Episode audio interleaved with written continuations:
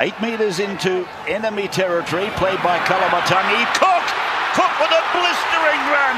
Murray supports, and the lock forward takes it all the way. Well, there is Cook at his best. Rabbitohs Radio Podcast. Grant Chappell, Steve Mavin, and Darren Brown. Chaps is red hot here, so I've, my phone was running hot there for a while, but ah. Could you catch him? Well, only if I got a bit of a start. It's great for rugby league, but more importantly, it's great for the mighty Rabbitohs.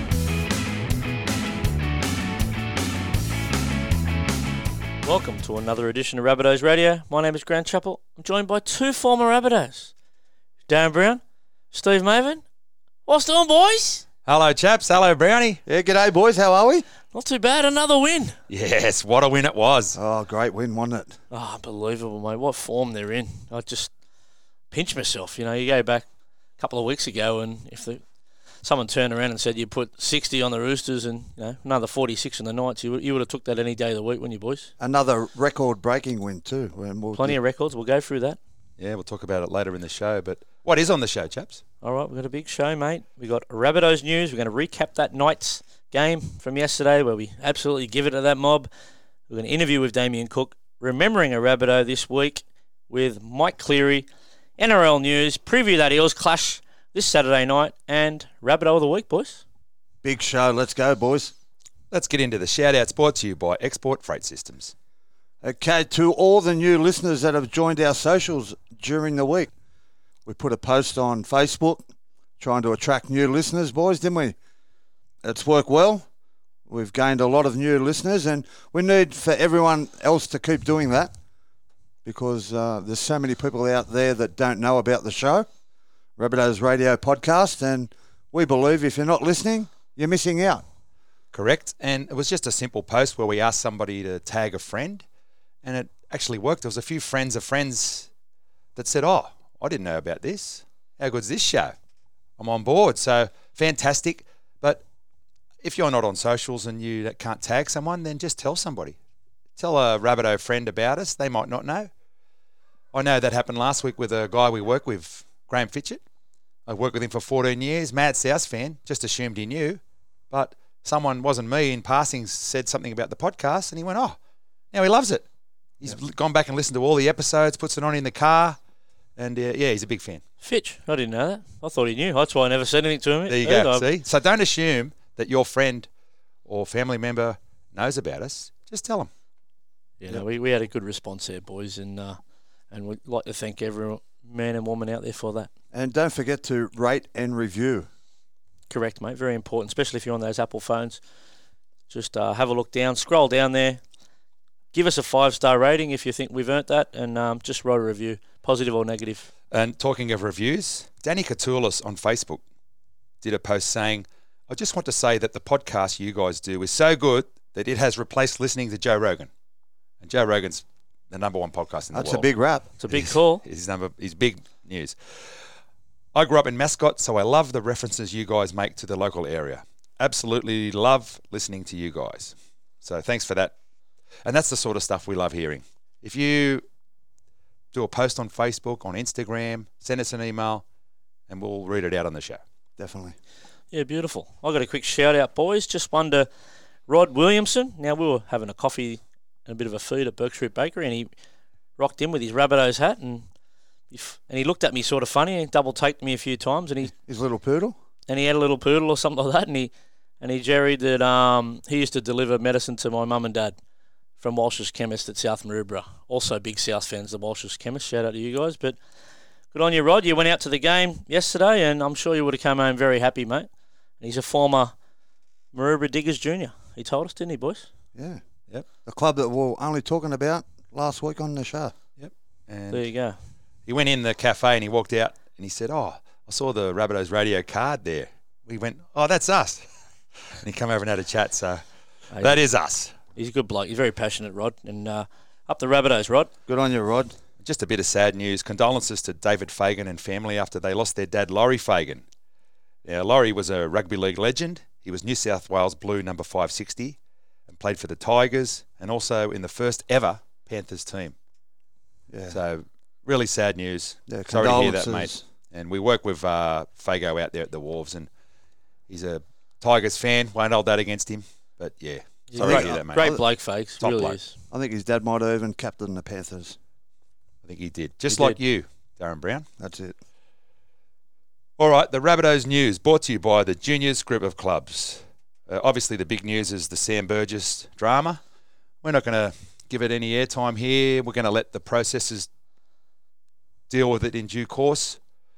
But some other news that ran off that is in the press conference during the week with Wayne Bennett, all the media decided that that's all they wanted to talk about. But our man Chaps from Rabbitohs Radio was the only one who asked some rugby league questions. Well, I thought I'd get in there early and get a few things out. I mean, I had a few other things to say, but they, I knew what they were going to do. They, they just bombarded Wayne with questions about, at the end of the day, allegations, speculation. None of this stuff's been proven, and Wayne handled it accordingly. And in a situation like this, I don't think there's any coach you want up on the stand, other than Wayne Bennett. He just handles it so well, you know.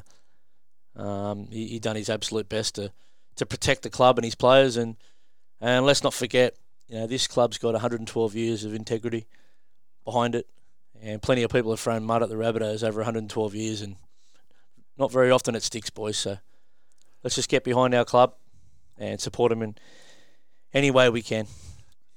And the Rabbitohs did share that press conference, and we did notice in a lot of the comments, people noticed that Chaps from Rabbitohs Radio was the only one who spoke about rugby league. So you're doing a good job in the media, Chaps. And also during the week, you appeared on another podcast, the Rugby League Guru podcast by our good mate Nathan, and you did a great job there too.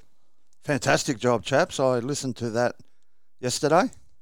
Shows how passionate you are about this great club, and no better host for Rabbitohs Radio podcast in Grant Chappell. Oh, well, thanks, Nathan, for giving me the opportunity. I enjoyed that. Um, like I mean, doesn't matter what time of the day. If you want to talk about the Rabbitohs, I'm ready for it. I'll talk till I'm blue in the face, boys, about the Rabbitohs. So thanks very much, Nathan, and for the opportunity, mate. There's some good stuff in there, like when you spoke about Sutto needed a rev up. I think Madge pulled him aside and was going to move him on, and that was a real wake up call, and the rest is history. Yeah, true. Yeah, there was a bit, a bit on there. So And, bit on there to. and the tickets you got, for, you've discussed it on the show before for the 2014 grand final. You had to pass up going with the old man. Well, it was a tough decision, but Yeah. I'll tell you what. Once the uh, the lamb cutlets come out and the smoked trout sandwiches and the uh, the bottles of beer and that in the air condition, it was a hot day. Don't forget. Yeah, it was. I was there. Jeez, So- not not bad. So what happened? Did Reggie go Meat with your? pies at the end of the game, beautiful. So did Reggie have to settle for going with your brother Miles? Did he or And Cashy. and I think he did. Yeah, I think they were in row 782. So they were, in the nosebleeds? and they rented some binoculars. And I ended up after the game. I bumped into them. I told them what the game, what happened to the score. They didn't know the score, and they were so far away. Let's have the Villi's Villi's pies and beer in plastic cups, mid strength beer in plastic cups. I believe they call that section the Mount Kosciuszko section at ANZ Stadium. And we will share that episode on our episode webpage. So once you've listened to this show, go down and have a listen on the embedded player to Chaps' fantastic interview on the Rugby League Guru podcast. And also Nathan does a good show there. He's spoken to some South players on there and a lot of other rugby league legends. So it's well worth a listen once you've listened to our show. They have a bit of colourful language in there, don't they, Brandon? They have a bit of No, he's a good couple man. F bombs and whatnot. Yeah, there, Nath, Nath I enjoyed that. Yeah.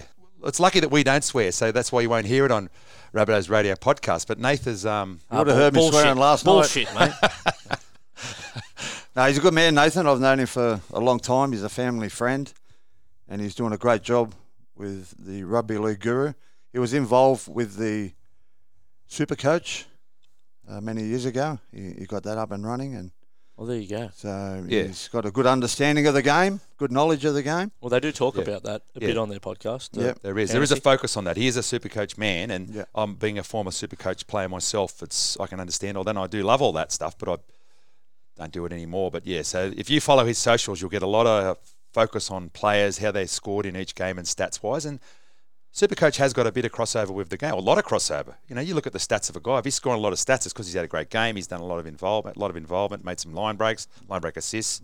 they all add up in points. Well, the the all time record was broken last week, boys, wasn't it? Cody Walker, Cody Walker, 201 points, was it? something like that. Yeah, The all time record in Supercoach since it started. there you go. And if you would have had him as captain, it would have doubled. Would have doubled. That's it. And we did say that that we thought it was one of the greatest performances of all time, if not the greatest performance of all time. And in the Supercoach world, It was confirmed. It was.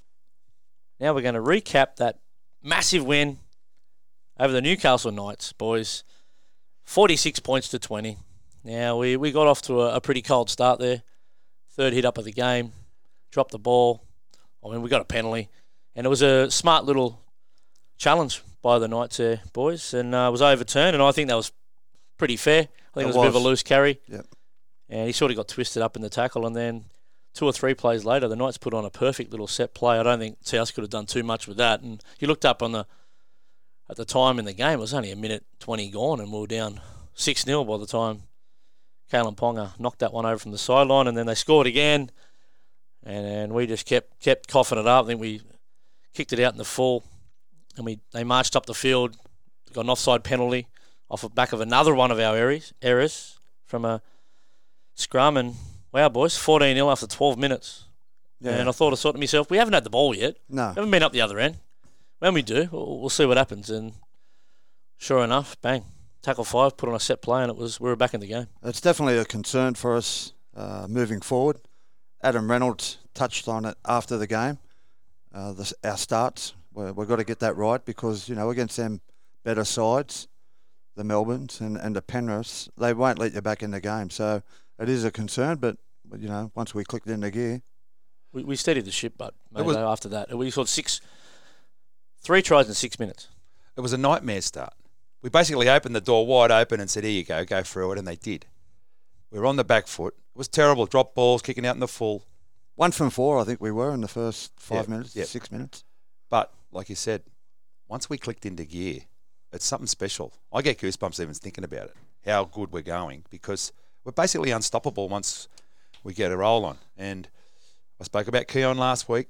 He came on, did a great charge up the middle, about eight post contact meters, quick play the ball, cookie off from dummy half, picks up Cam Murray. Our two superstars and our superstar forward in the making, all combined for a Oh, brilliant try that gave us That, the that lead. was beautiful off the back of that. But even, even uh, back it up a little bit there. The, the first set play on tackle five, where you know Cody Walker put Corey Allen into space, broke a tackle. You know, Mm. That was on the He last stayed- tackle, too. and he's starting he's starting to break tackles. This big bloke, isn't he? And he, That he was had a good. big game. Um, Corey Allen out the back. Yeah. Then the next um, set play we had at the line was absolutely one of the crispest set plays we've we've had in years. It was a Similar, carbon, similar to the week before. And- and carbon it's- copy. It was like a. It was, it was just From last week, yeah. Exact same play. And it's come because a lot of skeptics about Cam Murray playing on the right edge. And guess what? Plays on the right edge, runs a beautiful line at speed, which attracts defenders. Cody Walker was in another yawning gap.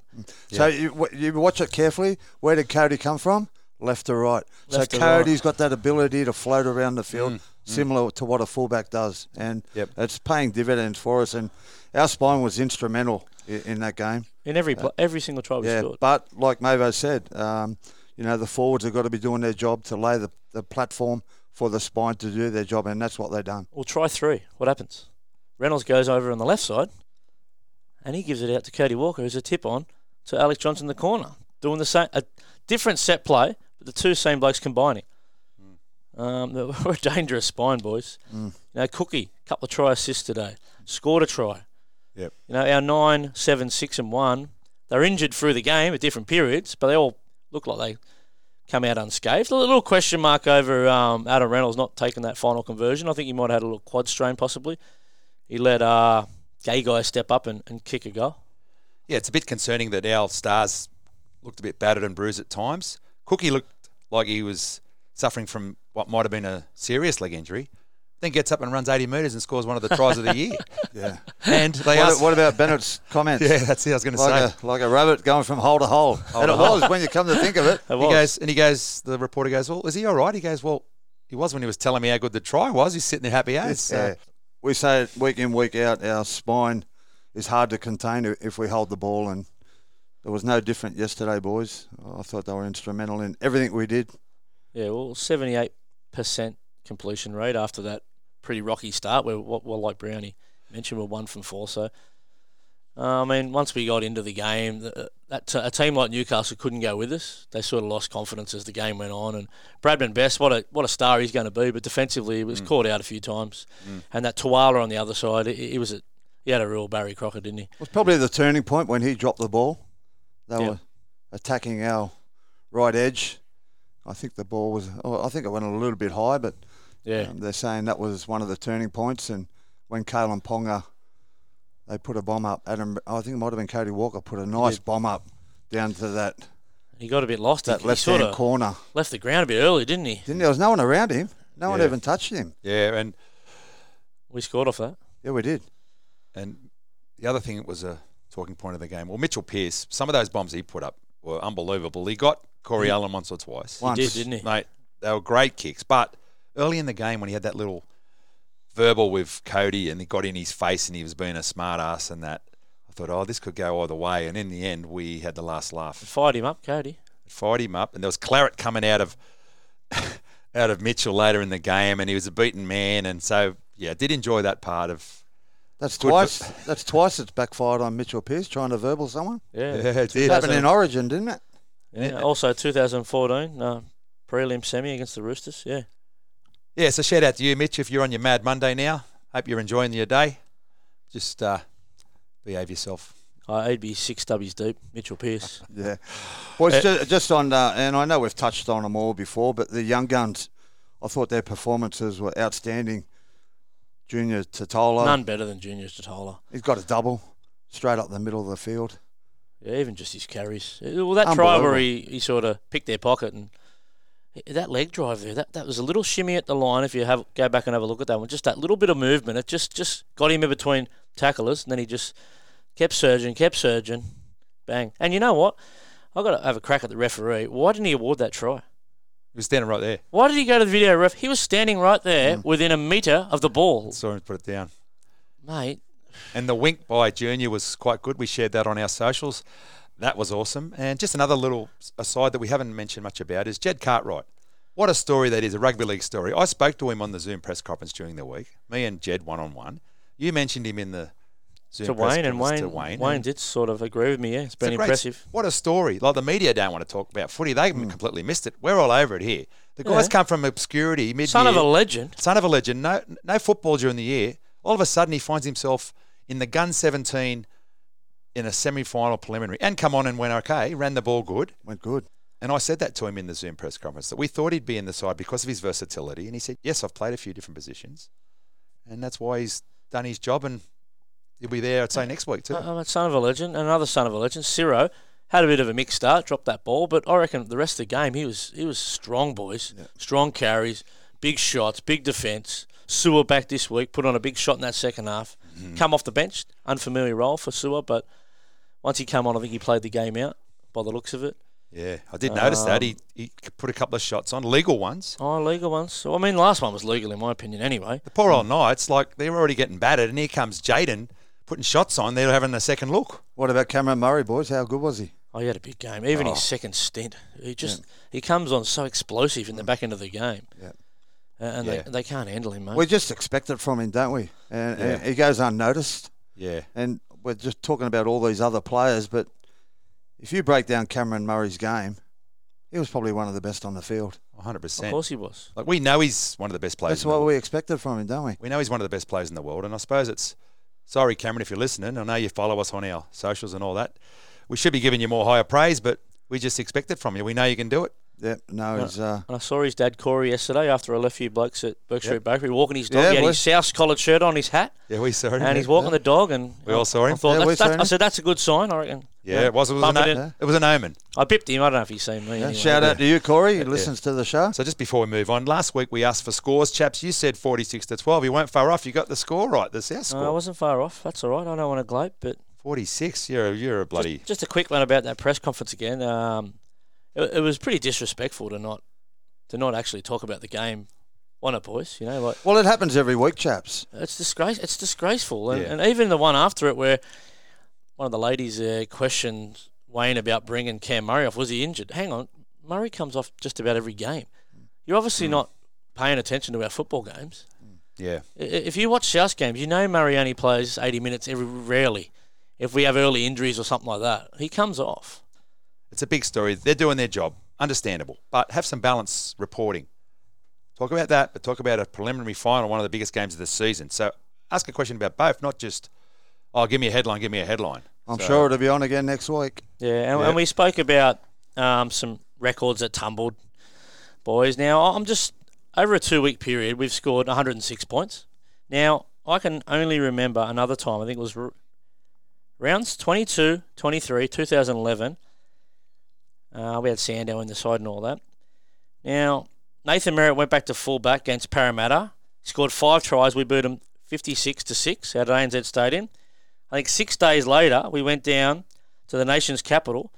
Nathan scored another, I think he scored another three or four tries. And we beat him 47 points to 18. That was 103 points. We just eclipsed that in a fortnight. Uh, y- you just don't run through trots like that very often. So No. let's hope we can repeat the dose and, and, and get some points on the board, boys. We've got a couple other records there, Mavo. Oh, so I had a chat to Marco Sivas from the South Sydney Rabbitohs Almanac this morning, and he gave us a bit of stuff. He's got a fantastic page. That's where you find out all the first grade player numbers. We share that on our website webpage. And he gave us some stuff from the game. It was Adam Reynolds' 250th game across three grades, 2,000 points across three grades, 200 points now in the season. Well done, Renner. Alex Johnson moves to equal third on the South's all-time try scorers list. How good is that? We've had some great try scorers play Yeah. for this mighty club.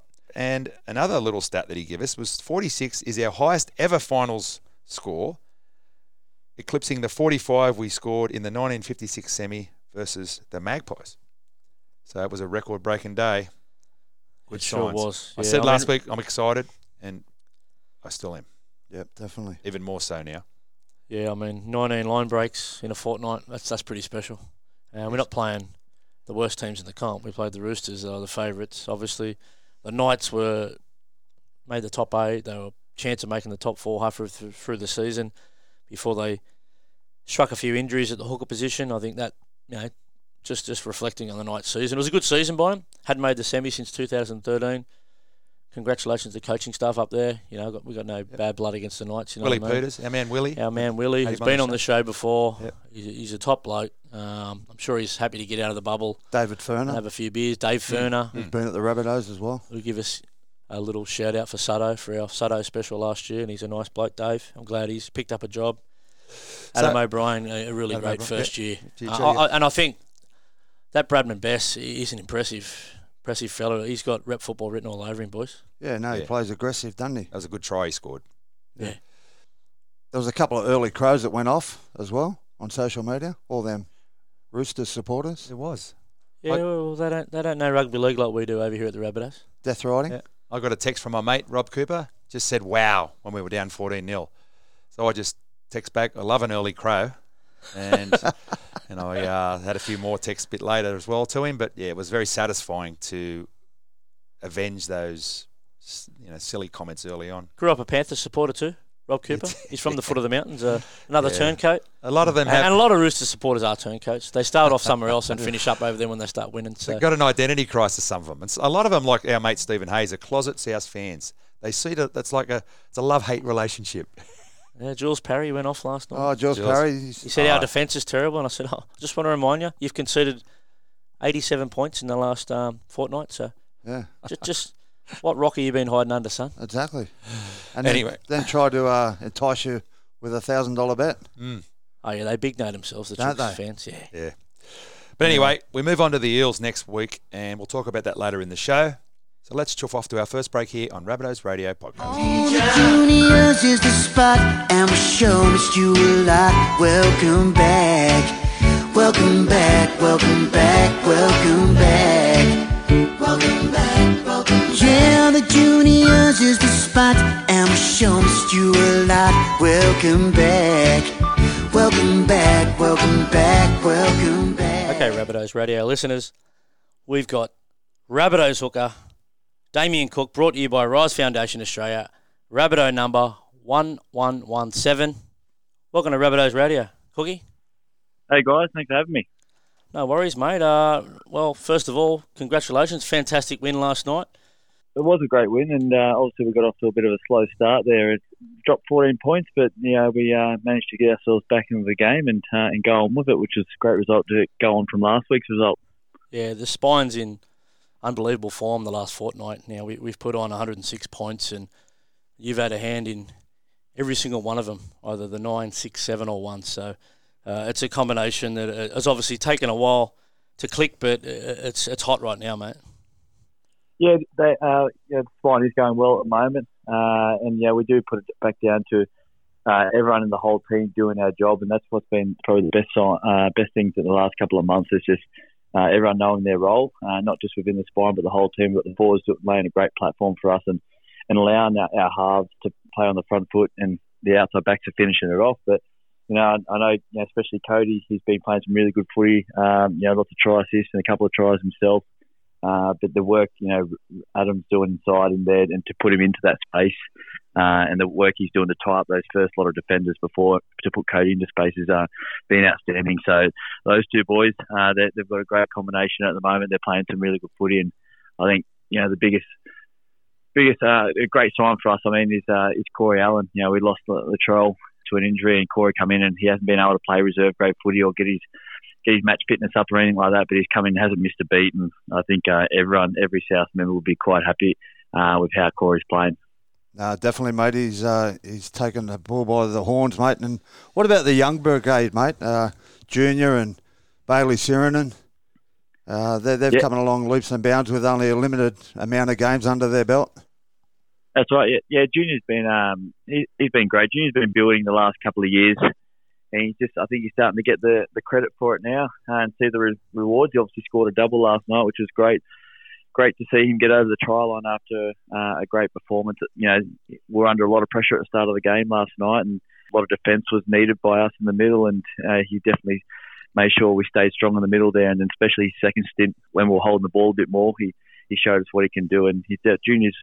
Junior's always working hard on his game, and, and it's great to see him uh, getting the credit for it now. And and Bailey, the other one, is uh, you know he's just been he'd definitely be one of Wayne's first picks every week. I, I think he's just he he can play in many positions as well, so he covers a lot for us there, and he's just a footballer. He's got a lot of skill about him, and he's tough as well. He's he uh, he'll take those tough carries for you, but you know he's doing a great job defensively on that edge as well, and, and runs a good line. So, mate, he's uh, he's been one of the highlights of our, our year this year as as a team is um, Bailey Sironen for sure. How did the leg pull up, mate? You took a bit of a knock there last night, yesterday, other. Yeah, the, just a, the couple of things probably happened during this year. Just a couple of little injuries, uh, but yeah, nothing, nothing serious or anything that will keep me out of, out of the, out of uh, any, any footy, which is good. And the knee was more of a, a knee clash with, um, with Kalyn. I think I got an offload from Liam there. Me and Kalyn came together, and just our knees collided. So uh, that one took a bit to sort of warm up and uh, get going again. But uh, the ankle's just um, I rolled it against the Cowboys and it just gets a bit sore in the, in the back of my ankle, and I think I just jarred that a little bit again. So it's just it's more of an annoying annoying injuries to have. There, there's no structural damage whatsoever or anything that would um, you know stop me from playing any footy. So it's just more something I just make keep sure I maintain stay on top of and uh, make sure it's uh, best it can best it is. Uh, get it right before any game and um, you know, this time of year, I'm sure everyone, all all the boys have uh, got some niggles somewhere. Uh, but you know, it's about whichever team can stay the, the fittest and the healthiest and um, and get the job done. Well, we could see it was okay because two of the highlights of the game. Firstly, was the try when you ran from dummy half after Keaon got us on the front foot with a, some post contact meters, and you picked up Cameron. That was awesome. And then the one in the second half when Cam scooped up that loose ball and put you away so it was good to see you in full flight, mate. Yeah, it was good, mate. Obviously, uh, Keaon, for one, he's uh, he always got a good play with the, the run before as well. He's, he's been playing really good footy for us, and you know, he's been working hard on his game too. So he's uh, he's definitely someone I know when I give the ball to. You know, he, you know, we, we could be getting a quick play the ball off the back of that. So he's doing great for us, uh, and it was it was good to get him get him behind the ruck there. And um, obviously, Camo as he does, he's always pushing up through the middle and. Uh, uh, I get a lot of joy out of setting up setting him up for tries. Um, you know, just he's he's always there and uh, he gets the rewards for that too. So uh, it was great to get a, get a little quick play ball and, and get get through the uh, into the backfield. And uh, that last one uh, where Cam sort of picked up the, the loose ball and passed it to me. It was the space was there to be taken, but I was um, it was late in the game. Was, uh, I was quite tired. So once once we got once I ma- managed to get over that try line, it was uh, I was definitely buggered. So, uh, but once I think I broke that first, first tackle, Bradman Best caught me very quickly. He um, once I got out of that one, I, I know uh, Campbell Graham was in support there, but mate, I don't get over the try line too much. So once I'm about 30 out and I, I can see the light, I, uh, I'll, I'll go, Go for for it. Yeah. Oh, you've, Yeah. had three tries against the Knights this year. You obviously love playing against them, mate. Now, um, you spoke about your injury, and it, that sounds pretty positive, mate. Now, for other South fans, um, how, how else did we pull up, mate? Reyno didn't take that final kick. Um, looks like Jaxson Paulo might have up a bit lame there t- towards the back end of that game as well, mate. Everyone pull up all right? Yeah, I think everyone everyone's pulled up all right. Um, Reyno, I, I knew it was just. I think he did tell me during the game what happened.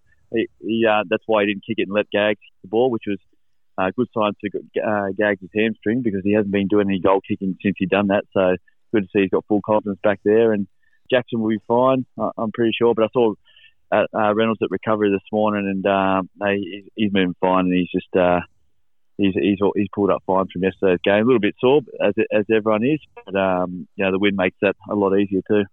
He's a tough little man, our captain, isn't he? He's been going good. He is, mate. He's been going really good. He's been leading from the. front. I think he's been, you know, basing his game off his defence, and I think he's been doing that really well. You know, he's really getting leading line speed on that uh, on that right edge and get up there and puts his body on the line against some big second rowers. You know, the send, sending traffic his way, and I, think, I don't think everyone notices, but every time he's very targeted in uh, attacks. But when when he's kicking the ball too, you know, guys are trying to take him out. Uh, they're trying to put pressure on him, and he get he bounces up every time and gets back in the game. And just he's a tough little bugger, and he's all heart, mate. And that's why that's why he's our leader, and that's why he, he leads the way, and everyone follows because we see we see him doing it. Uh, he inspires inspires the rest of us. So, and like I said before, I know Cody, Cody's getting get some good mentions, uh, which which he deserves uh, with the try assist and the, the tries and the good footy he's playing, uh, which he is. But you know, together as a combination, you know, Adam's been outstanding for him as well and for the team.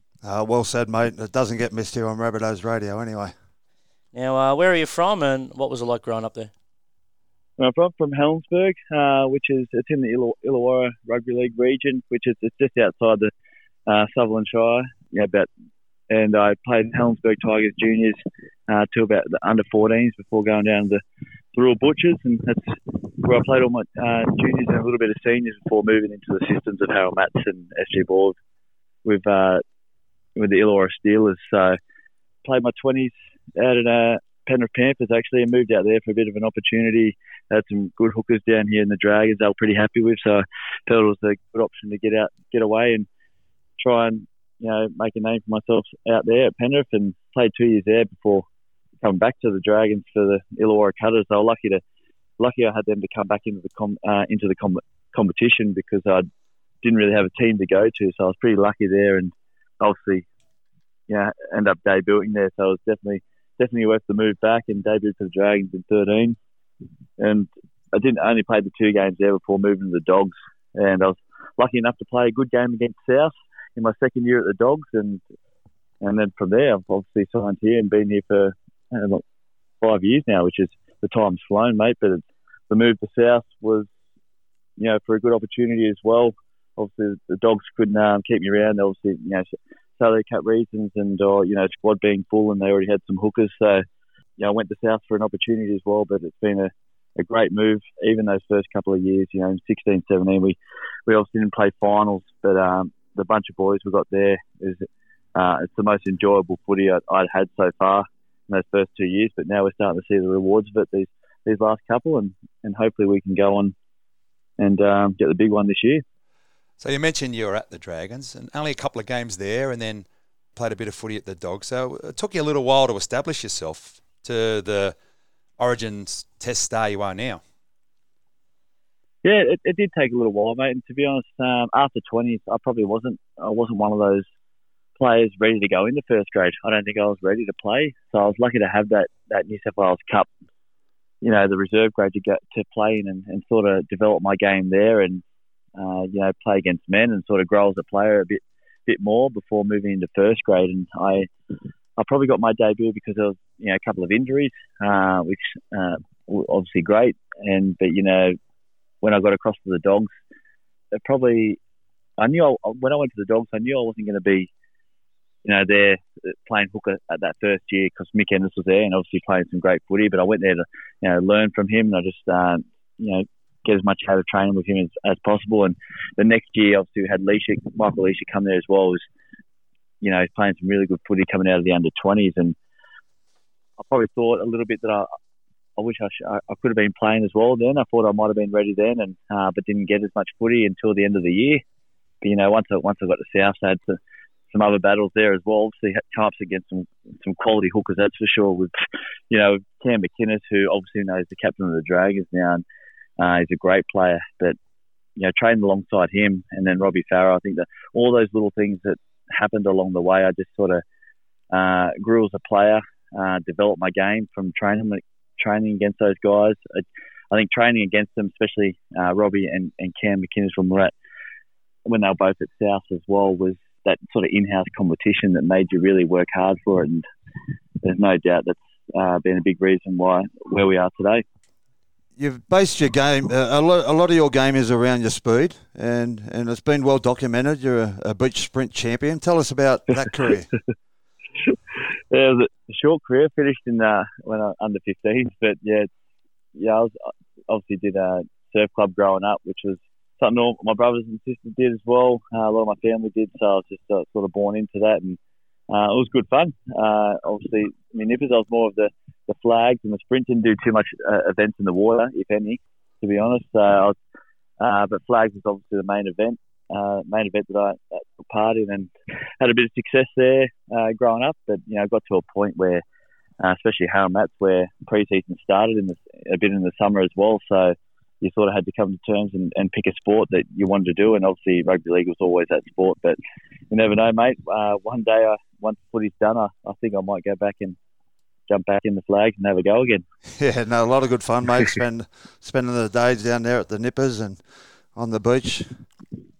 Yeah, no, it is. It is great, and I think that's what I, I look back now. Now that I've got a little one, I look at all the family and the parents and what they used to do. While the, all it was for them was just a Sunday drinks, I think for them. So yeah, you go down there and the kids would kids, kids would do the nippers from eight to eleven, and next thing you know, all it was then was just drinks up in the surf club. So man, I'm looking forward to that part as well. well when we can ever get there. So, uh, but know, my my little one, I think you know, I'll put in her in the surf club. The reason my mum and dad did was, you know, not just for you know the nipper side of it, just more for um, you know, the surf safety sort of stuff as well. So educate them on that. So when she eventually does want to go down the beach and uh, with her friends and that, at least yeah, they know they they know what they're doing. They they know all that stuff, and you can be confident they'll be all right uh, down there. And it was her birthday the other day, I believe. No, it was, it was my wife's birthday, uh, but it was it was Willow's going to be she's going to be one uh, in October. So October twenty sixth. So she was eleven months the other day, which was which was scary too. It's been this year's flown past, but I know with this COVID and everything and, and lockdown, that she's been uh, she's been the blessing in just like this whole this whole whole year. You know, we've obviously been in a tough situation, being in this bubble, but coming home to her every day and keeping me keeping me busy and just watching her grow up. It's just it's been a, a great distraction away from what's really going on.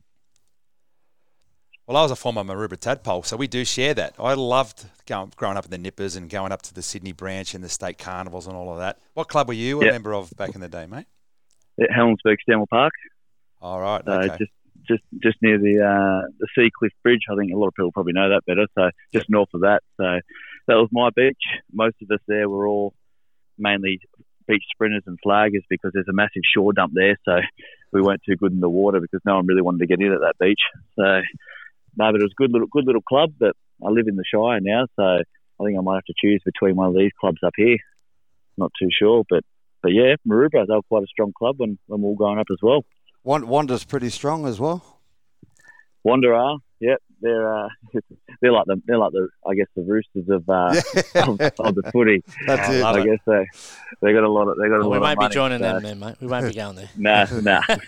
might might keep it humble. Go to Elouera or something. Yeah, why not, mate? Now, did you do much surfing growing up, mate? Obviously, you're around the beach, and did you give that a crack a few times? yeah, a little bit. more bodyboarding and stuff. But you know, but you know, did did a bit of surfing here and there. But I, to be honest, the one thing I, I um, you know, when I moved out to Penrith for twenties, that's when I sort of didn't try, didn't go back to it after that. Uh, I think I just lost it a bit. Not that I, I wanted to. I was just being out there at Penrith. You obviously no beach other than the Nepean River, so uh, we just didn't. I just didn't uh, sort of pick it up once I moved back again. But one thing I wish I really did was wish I was really good at surfing because it's something you can do anywhere around the world whenever you're traveling. You know, so it's something I'd love to get back into, but there's um, there's obviously injuries involved as well. So sometimes during the season, it's it's um, not the smartest thing to do. So you know Johnny Sutton, is that what you're saying, mate? I'm, I'm no, definitely no Johnny Sutton. He's, uh, he goes right on the board. So Oh, mate, he goes terrific, um, he goes terrific, mate. Not many are. I- Not many are. to- to be Jo- fair. Joey's No, another no. one, another rugby looper, Joey and Yep. Fitz, Yep, no, um, do. Fitzgibbon, the Roosters' assistant coach. He, he can surf too. Yeah, no, he he loves it too. Yeah, so man, I wish I was as good as them. Um, but just, maybe when I retire, I might take up some lessons from Johnny if he'll take me out. Means I might have to go out to Maroubra, but I don't think he goes to many other beaches. That's what I Yeah, said. I will no. look after you down Maroubra, mate. Don't worry about that. Uh, cheers, mate. Thanks, mate. Yeah, well, our, our host here, Grant Chappell, he's a bra boy, so he'll, uh, he'll Oh, look good. after you. Uh, good. Now we'll move on. Your brother Simon was destined for a rugby league career, we believe, and he broke his L4 and L5 discs in his back. Yep. That must have been a hard time for the family. Yeah, it was. Um, you know, it was. It, it's, my brother's someone who I look up to, especially. Uh, he's a big reason why I wanted to play footy. That's who I followed my older brother. I hung around with him whenever I could. Um, you know, I grew up with his his sort of group of friends as well. You know, I just wanted to hang around him, and and I remember going around to watch him trial. He trialled for South. He he was at the Dragons. They cap, uh, captain one of the, the lower grade sides, coming through with the Steelers, and yeah, I think it was against Penrith uh, one day. I think in the SG four, I think, or maybe Hal Matson just he got got hit the wrong way and obviously hurt his back a bit. But it wasn't until uh, Tuesday, the next. I still remember that Tuesday he tried to play Oz tag, and and then on the Wednesday night he couldn't get out of bed, uh, and that's when we obviously found out uh, how serious it was, and obviously kept him out for a long time. Uh, but it, it's that one thing I picked up from my brother is uh, his work ethic. I think, and that's something I've you know, they, the family talk about it. I'm, we're comparing the two. I, I'm, I probably had more of the, the skill, I guess, between the two of us, more of the speed and, and stuff. And but uh, you know, he had the he had the heart and, and the work ethic as well. Uh, but that's something I've I, I learned from him as well. So and it's something you know, every time um, he's followed my career very closely, and a lot of the time he's, he's a big reason why I'm why I'm playing, and and uh, he's a lot of my motivation too. And so I'm almost sort of playing his career as well for him too. So I do I do keep that in the back of my mind. How, how's he going these days, mate? He's going he's, he's going good actually. He's uh he lives over in Dubai. He's been there for about uh, seven years. His brother-in-law's lived there for a lot longer and, and brought him over. He's got two young boys and, and a wife over there. Great young boys. Who are, he, the oldest one who's starting to play a little bit of footy. He's he kills it actually. He goes very good. So hopefully we can bring him back here and play against some real competition in Australia than Dubai. Um, but he, um, no, he's doing, he's doing good. He's obviously it's been a bit of a tough year for this year for him because uh, his brother-in-law's uh, owns a couple of companies and he brought him over there to help him run it. But during COVID, it's been obviously a struggle for everyone. So he's been under the pump this year, but um, he still he still keeps uh, up to date with all the footy. Uh, he loves his footy, and um, he still manages to you know try and watch every game he can. So, and he's even he even manages the big games. He um, tries to fly back for, but don't think he'll be able to this year if we get to the big dance. So they got they got a bit of a rugby league system over there, have they, for the junior kids They- in Dubai? They do. It's, it's more rugby union, but they do have a bit of a, like a league tag over there as well for the younger boys. Uh, but more rugby union at the moment is is more popular. But league's starting to pick up a little bit. Simon, my brother, even even played a couple of. He played last year, I think. You know, they played had a competition. He was playing. He was coaching a little bit there as well. Um, I think he actually got asked to be in the Dubai national side too. So, and he's actually quite top heavy at the moment. So they must be struggling over there at the moment. So. We'll have to get him on to Rabbitohs Radio, mate, to keep up with all Oh, the Rabbitohs Maybe information podcast. Anytime, anywhere. Yeah. He, he, he will, mate. He's, uh, you won't get him off either. He, he loves to chat and he'll tell you all his stats as well. So, Yeah. uh, but Oh, yeah, we're the, big, um, we're big in Dubai, I think, over there, the, the show. I think we're 18th in Dubai, but anyway. There he, you go. he actually once said about you, mate, that we were playing tackle and you worked out that if you sprinted along the fence, that he couldn't tackle you. He said you're about. Yeah. You said you're about 14 or 15. You just sprint down the fence line, step inside, and that's when he realised you're not just a fast footballer, you're a smart footballer.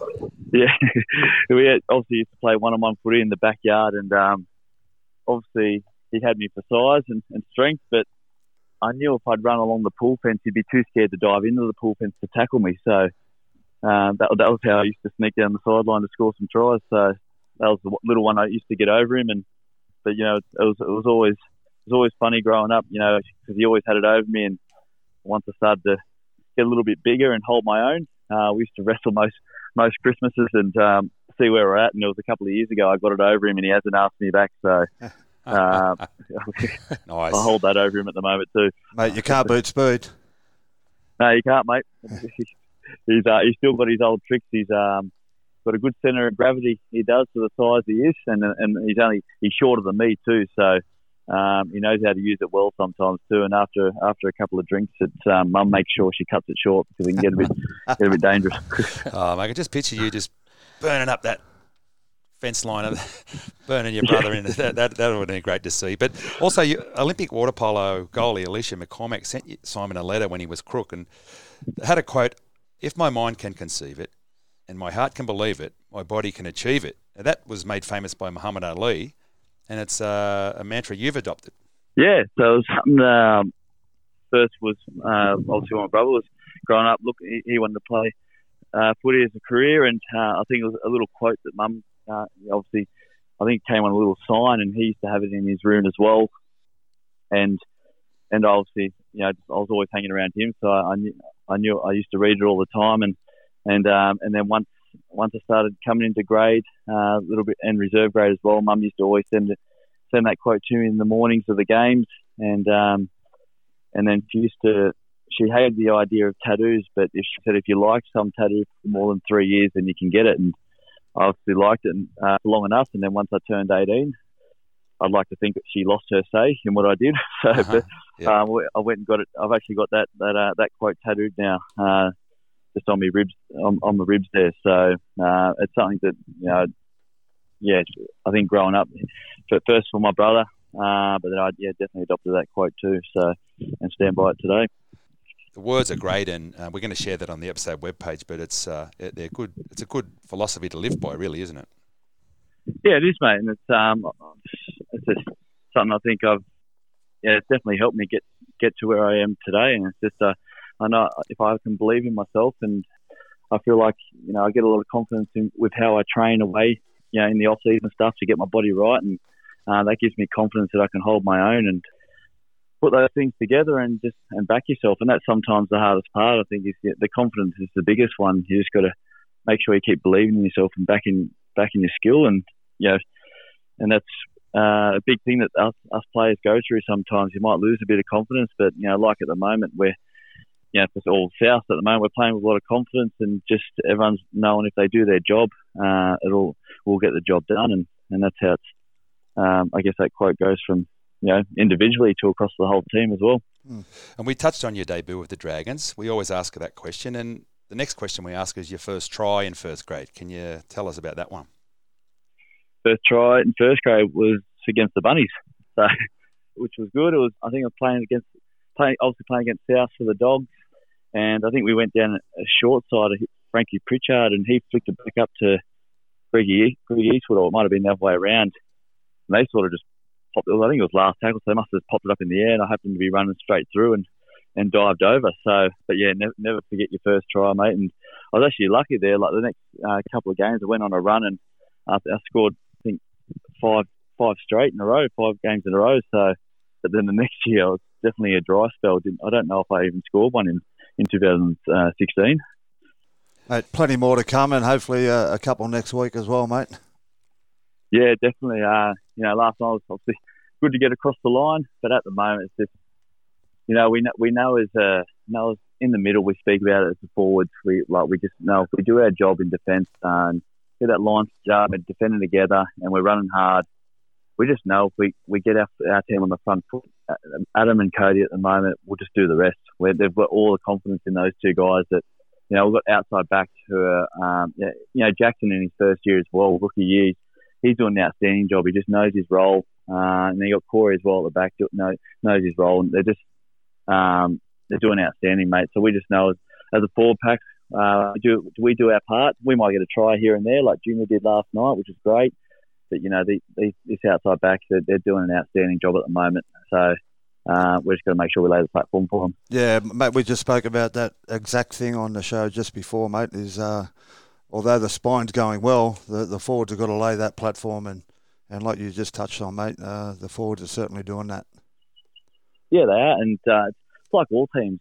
You need to be on the front foot. It's very hard for uh, a spine to play on the back foot. So a lot of it, the forwards in a lot of teams don't get the credit for it, and yeah, that's why in media, I guess, a bit of media at the start of the year, you know, the chaps will tell you they'd always be into our forward pack and say, "Oh, how are you going to go? You're going to have Sam and all that." And found I was quite defensive with it because I knew I knew how good our forward pack was, and I knew how hard they'd been working, and that's why I'm, I'm just glad to see that they're starting to get the rewards uh, they deserve. They, I, I, see how hard they work at training, and I know the skill that they've got, and even the depth we've got. You know, we've we've got players like Paddy Mago uh, and Hame who aren't getting a run mm. at the moment. And that just shows how strong our pack is, and they're quality players that you know, it wasn't for injury, Hame, yeah, he could, he might be still in there playing consistently, and but you know, the, how things going and the team's playing well. But you know, Mark Nicholls as well off the bench. Our bench is doing a great job, and, and Mark Nicholls obviously keep leads that as well. He comes on and keeps us nice and straight, uh, keeps us square in defence and attack, and make sure we're heading in the right direction.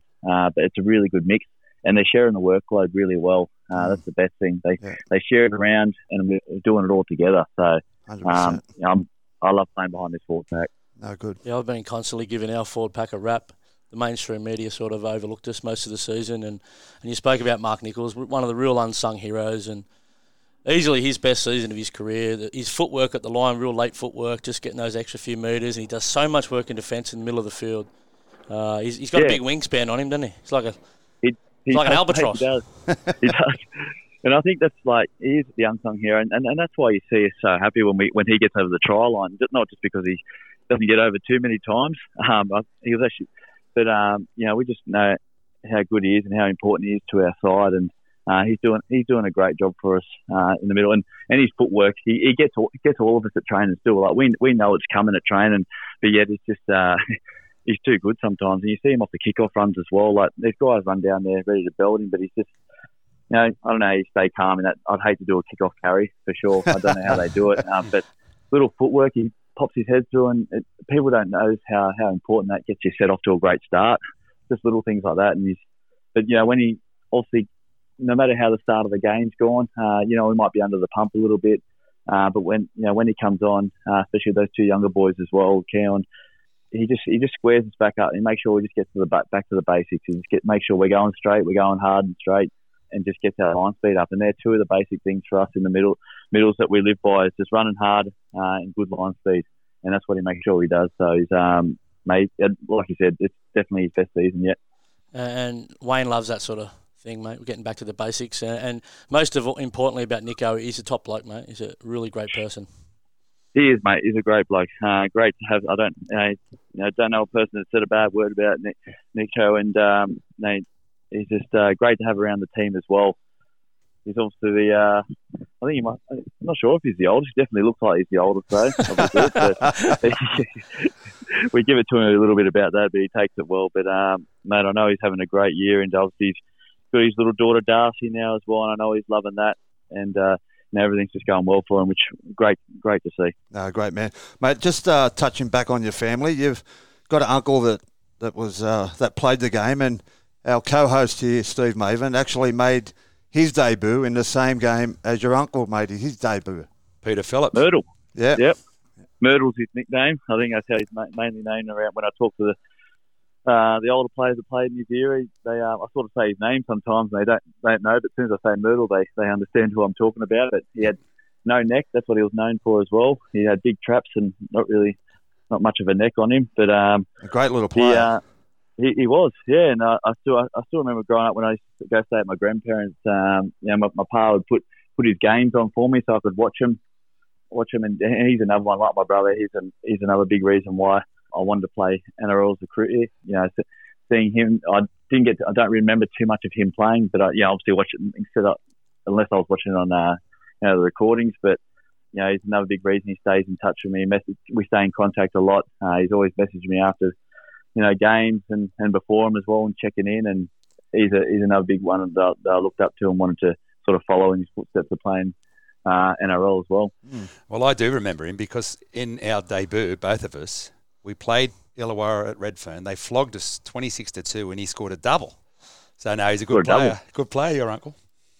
Yeah, no, that's what um, that's what they, they tell me. He he does. He keeps it pretty quiet about his about his career. But you know, uh, mum and that mum t- tells me he was actually quite a really good player, even though he, he doesn't give much away about it. But you know, he still loves his footy, and you know, so that's why it's um, he sta stays. It keeps us that sort of get that bond between uh, him and myself as well, and and um, that's how we stay in touch as well. And no, it's been it's been great, and uh, you know, he's come down to the big games as well. You know, flew down to the Origin Origin debut and made sure he was there, and you know, so there were some special moments there I've shared with him.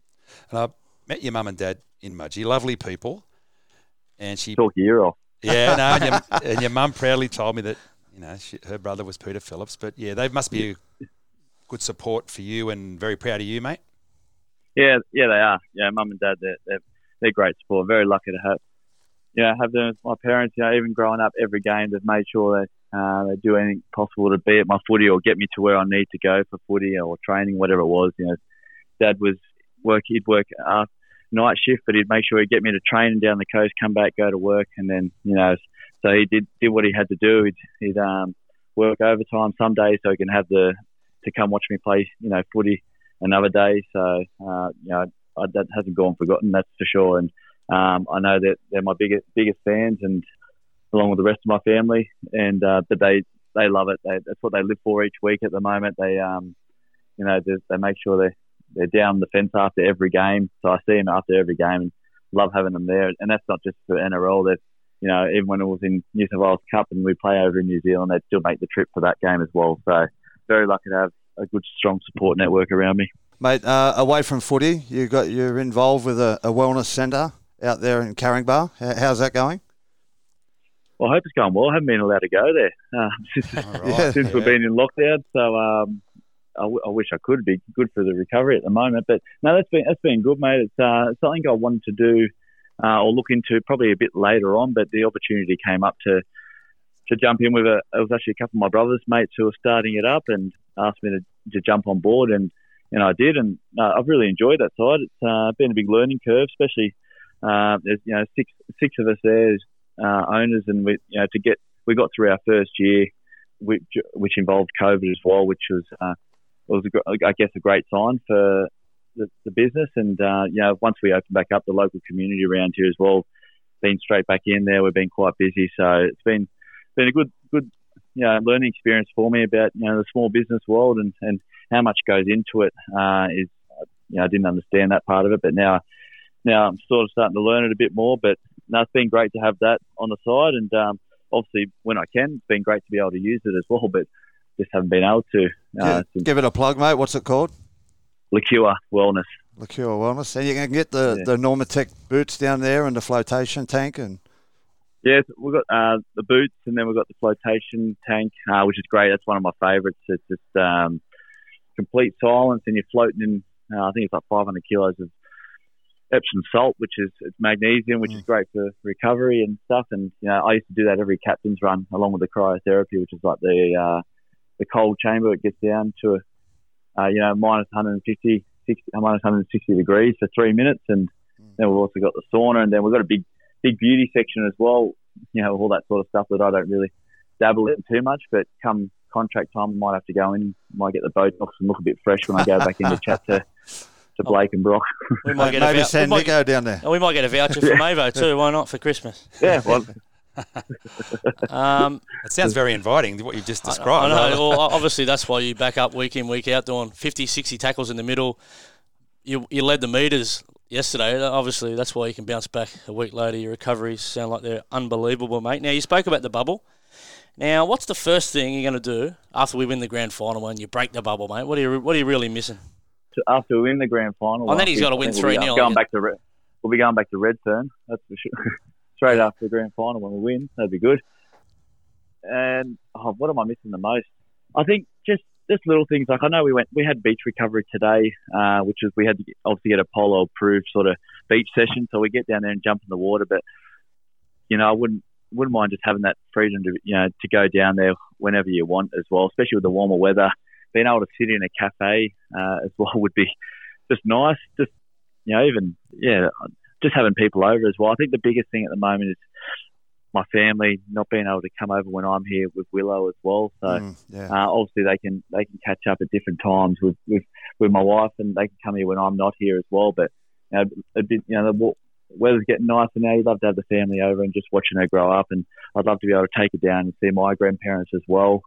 You know, it's more little things like that. I think that just it'd be nice to do. So catching up with family so they can see Willow because there's a good chance, you know, they seen her when she was a newborn just before it started, and uh, they won't see her until she probably starts walking. So a lot of stuff there that missed out on, which makes you a little bit sad sometimes. But we understand what, what's got to what's got to be done. But you know, we the thing is, it's, there's light at the end of the tunnel. Moment, we're looking we're, what three weeks away. We've got to fully commit at the moment and uh, put everything into this last three weeks because we definitely don't want to uh, go short again. Yeah, and I think chaps might have jumped the gun there because after the grand final, you've probably got to go straight into an Origin bubble. Well, you must Yeah, be looking forward to that, I suppose. The big three-game series coming up. I won't get ahead of anything, uh, ahead of myself at all. But uh, yeah, look, I'd, I'd love to play Origin again, and you know those boys that do get selected in, in that Origin squad, I think they've uh, they've said that they're going to go. Uh, they've all got to go back into a bubble around the 11th. I think. I, uh, you know, I think Courtney was talking to one of the other partners. Uh, I think, uh, Tyson Frizell, he's been told. Uh, I think they were told that you know they once they got out of finals, I think they're back in on the 11th. They've got to go back into a bubble before going to camp on the 19th. So uh, the further you go into the finals, those other boys that get selected won't be able to leave that bubble at all, most likely, and go straight into another Mm. three to four week camp. But that's a whole different scenario then. You know, I think you'd do anything to be in that jersey. So, uh, but first things first, get this, uh, yeah, three more games here in the season, then we'll worry about anything that happens after that. Yeah, definitely, mate. Uh, just before we let you go, mate, Parramatta this week. How do we beat them? Yeah, look, well, obviously we played them a, a couple of weeks ago, and uh, we put a really good, complete performance against them. But I'm expecting a big, diff- uh, uh, uh, different Parramatta side this time. I think that the last couple of weeks they've shown their confidence has gone back up. They're starting to play the Parramatta footy that kept them in that top four side for all the year. So they're a quality side, and we saw that against Melbourne. They went toe to toe with Melbourne, so they're playing some good footy. You know, they've obviously had some injuries that happened in that game, but I, I think they'll both those wingers. I haven't heard anything, but you know, if they, they get named, they, they're a great start to their set.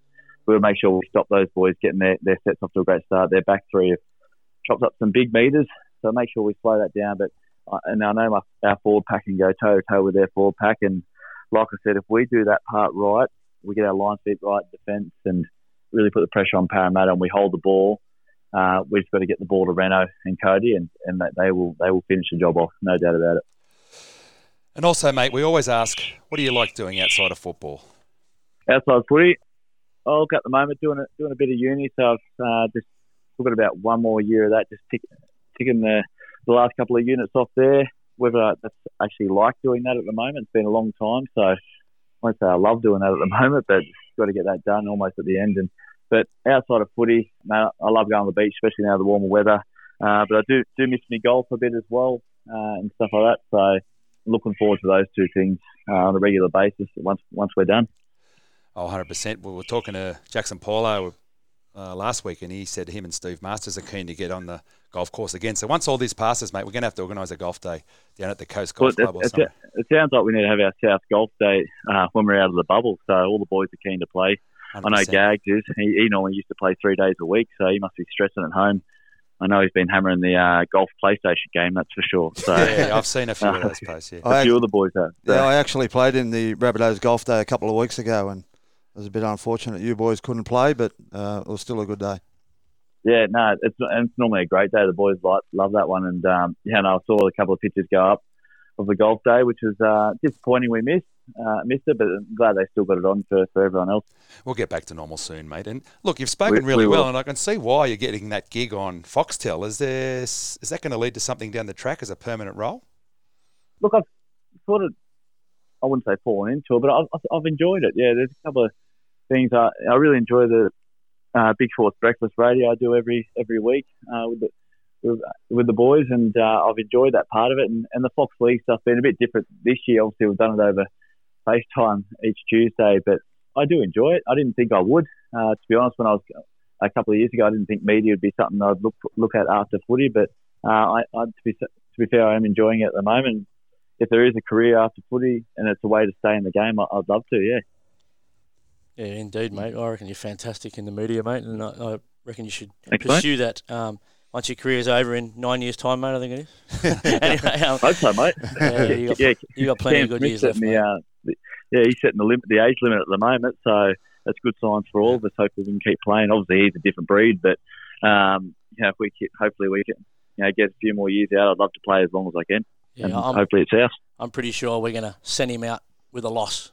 His last game of his career, grand final day. Now, um, thanks for joining us straight after a big win against the Newcastle Knights, mate. Thanks for joining us on Rabbitohs Radio Podcast.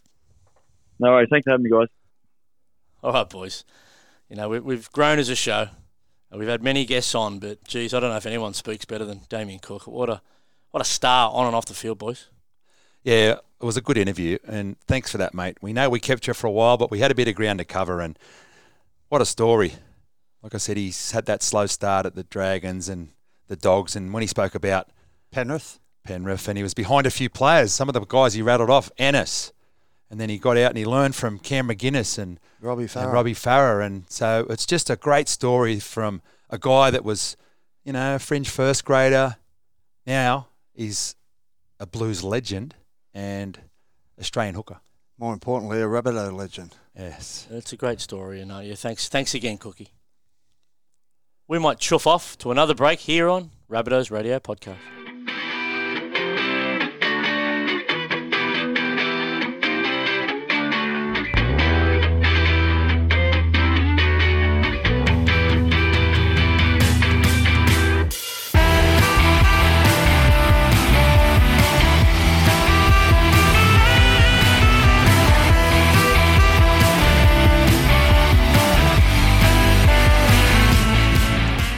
This week's Remembering a Rabbitoh, brought to you by South Sydney historian Brad Ryder, is Michael Arthur Cleary. Born the 3rd of April 1940 in Randwick, which made him turn 80 this year, boys. So he's no spring chicken. He's, he's your age, Mavo. Still looks well. Fair, he still looks well. First grade number, 488. He went to Waverley College. Now, Michael was an exceptional athlete. In 1958, Waverley won both CHS athletics and rugby comps, and Michael was a prominent member of both teams.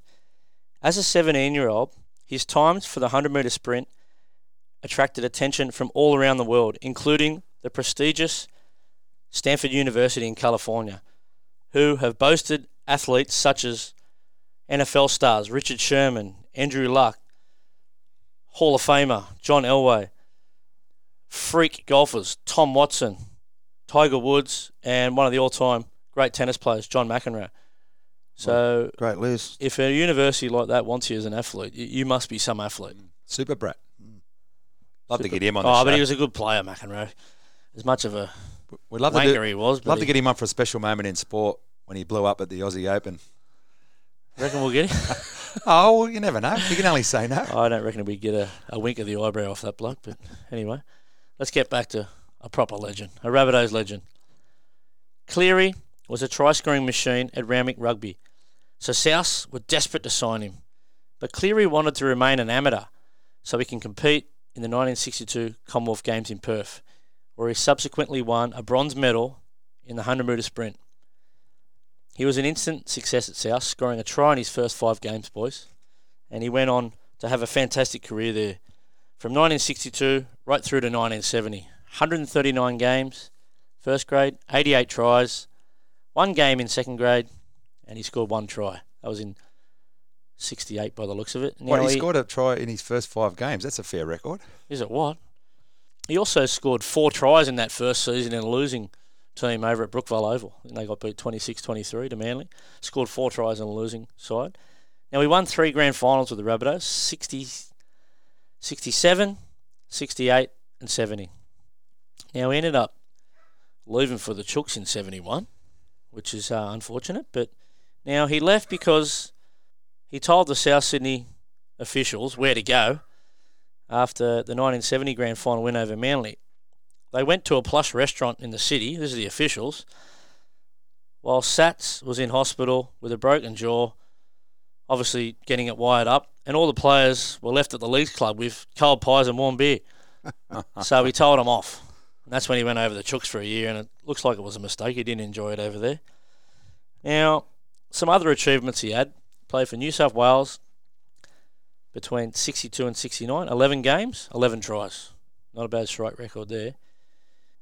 He was also sent off versus Great Britain in a test match. Now, he played eight tests for Australia, scoring five tries in that same period, 62 to 69.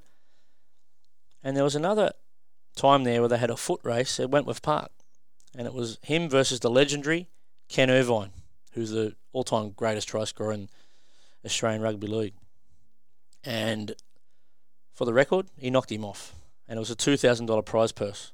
He beat Ken Irvine. Big money. Well, they reckon he ran 9.5 for the 100 yard dash in the state championship once, so he could motor. And fly. Yeah, um, and they both played for Australia, so they both picked on the wing for Australia. But Cleary was a right winger, and so was Ken Irvine. So they put Cleary over on the left wing.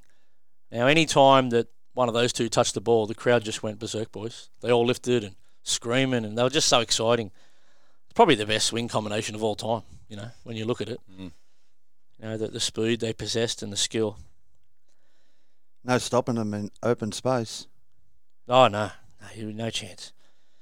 Now, he was a life member of the South Sydney Rugby League Football Club, boys, in 1980, and also the South Leagues Club. Now, he formed a committee that was to try and save the Rabbitohs in 1973. So obviously he went over to the Roosters in 71, but his heart was at the Rabbitohs, boys. He come back and we hit some financial difficulty for some of those older people who would remember that one.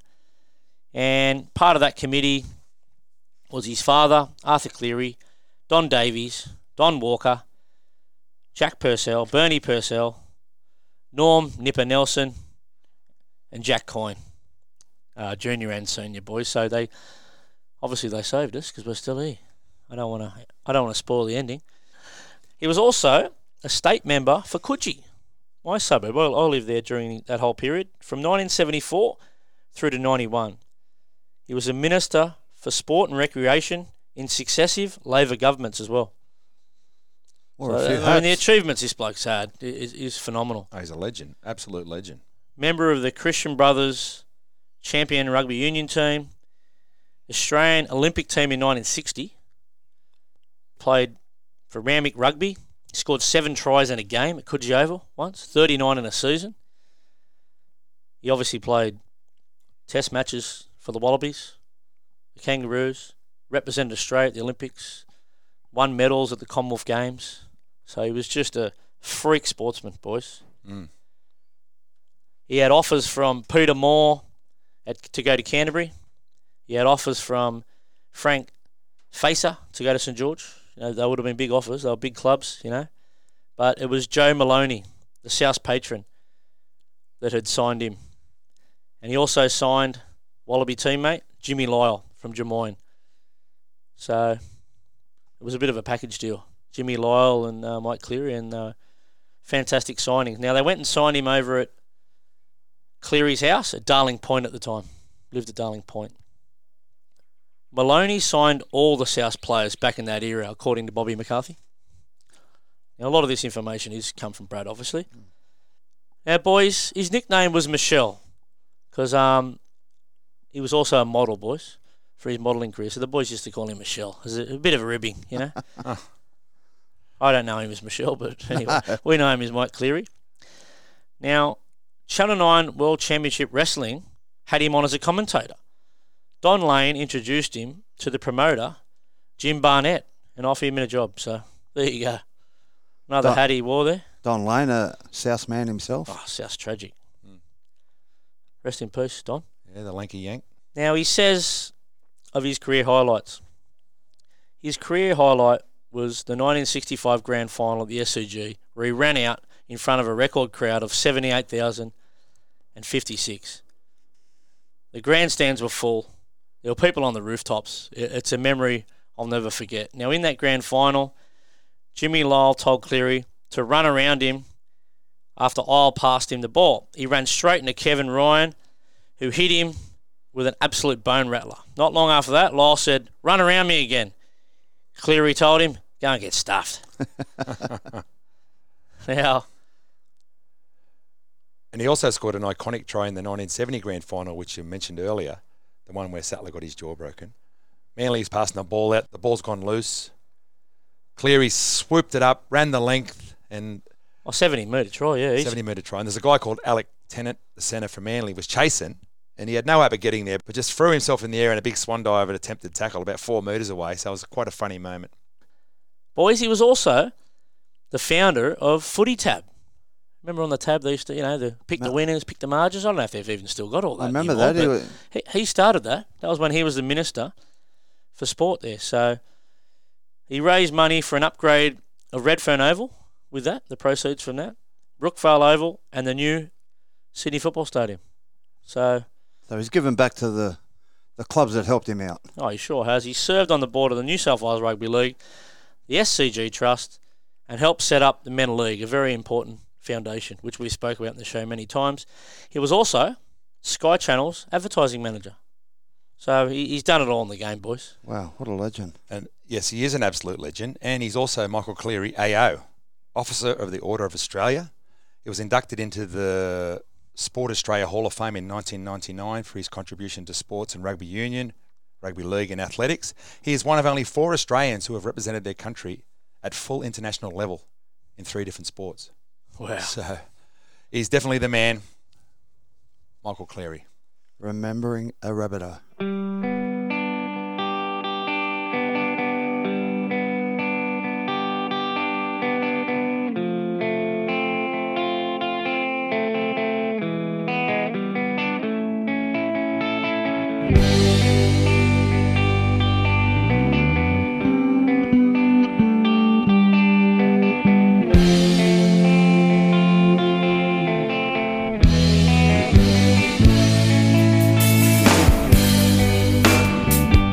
NRL news brought to you by NG Farrell Real Estate. Righto, boys. Um, finals. It's ironic that the top six teams are, are left in the competition from one to six. Yeah, it was always So- going to fall that way, I, I suppose. Um, you know, Seven and eight bow out. no upsets. All the favourites got up. Every single one of the underdogs got out to about a, a 10 point lead and got run down. Uh, it was the highest final scoring week one of all time. No, uh, there's that many points scored. I thought every game was exciting, uh, right through. You know, the Canberra game, the lead change. You know, the fantastic. I thought the the Melbourne Storm Eels game was a great game. Open brand of football. They played with so much width. Melbourne had a hell of a lot of errors early, but recovered and and then you finish it off with, gee, South Sydney. What a sight. Unreal. Then, yeah, it was great. And a mate of mine, Scotty Atkins, was talking about this at work, and he said, "How good's this weekend? We've got the bunnies to go for, and we got the team that's playing the Roosters to go for, the Panthers." And I did enjoy that game. So we had two wins. we had two wins, and I always say the same: if the bunnies win and the Roosters lose, it's a good weekend. So we'll talk about this week's games, boys. Uh, Obviously, the Storm and the Panthers have got the week off. They've got a few injury concerns, so that'll help them along the way with the week off. and not just trivial injuries, are big names. Munster, he didn't look well, and they're saying, oh, it might only be two weeks, but those medial leg injuries, you don't know. And then Kikau getting that charge, which we hear he's going to try and fight, but he'd be a huge loss for them. He's going to the judiciary, Brownie. How, what do you think? You're going to get off or what?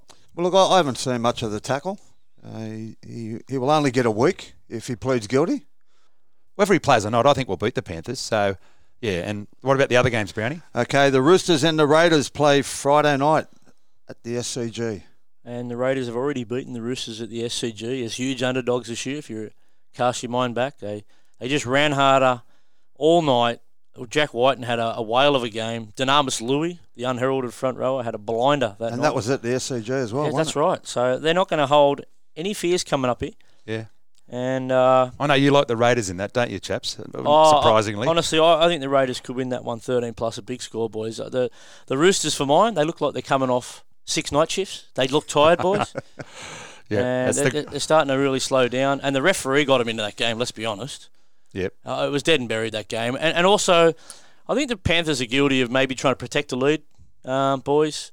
They got out to a what 28 to 10 lead or 28 to 12 lead and, and tried to protect it. And when you do that in the semi final, a young side, they're going to learn from that from last week and they'll only get better. Well, I was sitting at the Sussex in that bowler watching the game with my missus' cousin Stephen Ward. Shout out to you, mate. Loves the bunnies. And after they got that slow start, he said to me, "I don't rate that Cleary."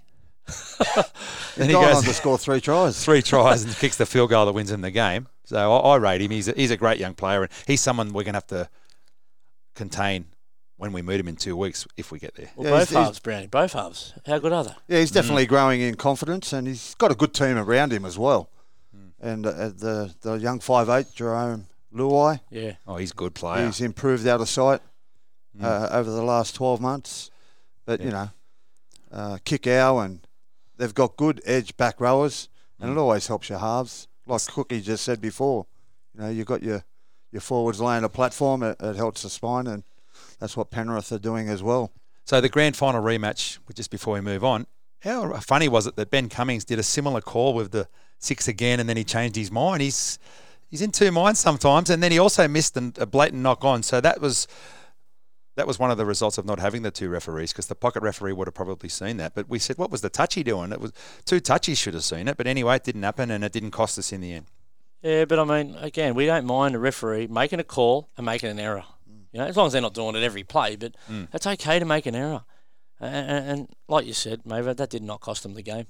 Defensively out wide, uh, they were at sixes and sevens. Every time we went down our edge, uh, down their edges, uh, they were putting their hands up almost a couple of times there. They didn't lay a finger on us a few times, so yeah, it didn't didn't cost them in the end, mate. Anyway, we'll move on to our game. Uh, we're playing the Eels at 7:50 at Bankwest Stadium. Are we heading out there, boys?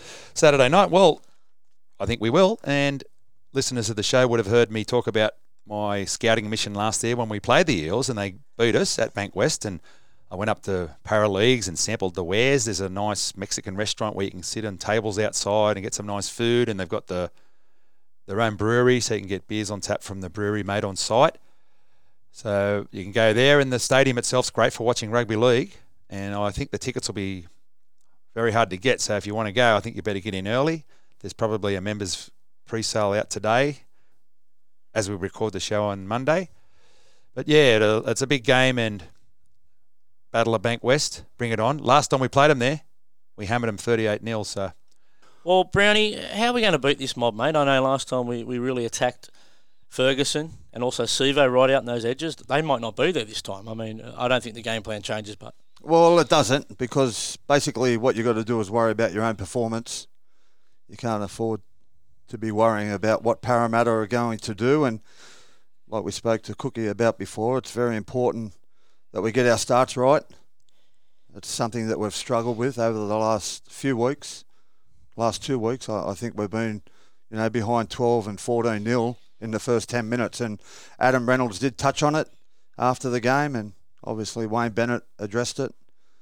We've got to start good, get off to a good start, and if we get off to a good start, we'll click straight into gear, and the rest is history. Yeah, we've, like I said, we're very hard to stop at the moment. And so we are recording the show, I just said before, on a Monday. The teams aren't out yet, but I think it'll probably be 1 to 17 again. I don't see him making any changes. He did switch Liam Knight and Jaydn Su'A late in the before the game, and that worked out okay. When Liam got a bit tired, he brought Jaden on, and it's just like a big one-two punch there. So that'll be interesting to see. But yeah, I don't see any reason to change a side that's playing that good. No, I think it'll be 1 to 17 exactly, Movo. Depending on injuries, and we just heard Cookie say that everyone's pulled up okay, but let's just hope because everyone took a few little knocks. Even Cody at one stage got a bit banged up, but yeah, they'll push through. I'd say. yeah, no, I'm not anticipating any changes, boys. Now we might get to the predictions. Uh, who wants to kick us off with a prediction, boys? Oh, chaps, you're the man. We can't go past your predictions. Oh, mate, I, I, I just I always like you blokes to start. I don't, Well, want- I'll don't want to I'll have want to a- jinx myself there. I'll have a dig. Well, so if Reyno kicks every goal, 18, 24, 30, 30 to 10. I'll take. I'll cop a one point win, boys. Adam Reynolds field goal. I think it'll be something pretty similar last time we played them, boys. And I'm predicting us to, to really tidy up that first 10 minutes. And if, if we score first and get on top early, I mean, God, God help this mob, mate. I, I reckon it. I reckon it might be in the 40s again, boys. And I see Parramatta maybe scoring a try or two. So I'm going to say 48 points to eight, boys. They're going to miss two conversions from the sideline. Mm. I, I know we said before that we can't be worried about what Parramatta do and stuff like that, but if they've got two new wingers that come into the side, oh, look out. Look out playing Mm. our edges. And I can tell you what, one of the worst defensive centres in the NRL at the moment is that uh, Waqa Blake. He was absolutely diabolical on the weekend. Uh, Melbourne Storm just picked him apart. And uh, I know and Melbourne Storm used great width and their speed. And I mean, I think we're playing just as good as the Storm at the moment, boys, to be honest. So I, I reckon, geez, look out. Get, get on a big margin 19 plus, 30 plus. Yeah, load up. And also, Jared Condon flicked me through some um, his tips this week. And Sivo's not the best defender as well. He comes in a lot, so I, I'm sure we'll exploit them edges like we Well, have he- he's not playing. He's ruled out already. Sivo. He's not playing. Mm. Yeah, He's been ruled out. But Ferguson, they've been a bit coy on. Uh, they think they he could recover from And- that one. I noticed him in the dressing room. He didn't have ice on after Mm. the game. Sivo was in a knee brace. He, he may be one of those ones he can get over. He didn't look well though when he came off. I think he's got to be in serious doubt, Ferguson. And Big man, isn't he? and what about the guy they're going to put on the wing? He's got to mark up against the hottest winger in the world at the moment, Alex Johnston. So good luck with that, young man, whoever you may be. Now, Jared Condon from reading the play, his tips this week are he looks like he agrees with me. He's taken the Raiders plus five and a half there against the Roosters Friday night. And he likes the Rabbits minus five and a half. These are all a dollar ninety. And if you want to throw it into a, a, a treble there, you can also have he likes the total points over. Over forty two and a half is with a tab is still a dollar ninety.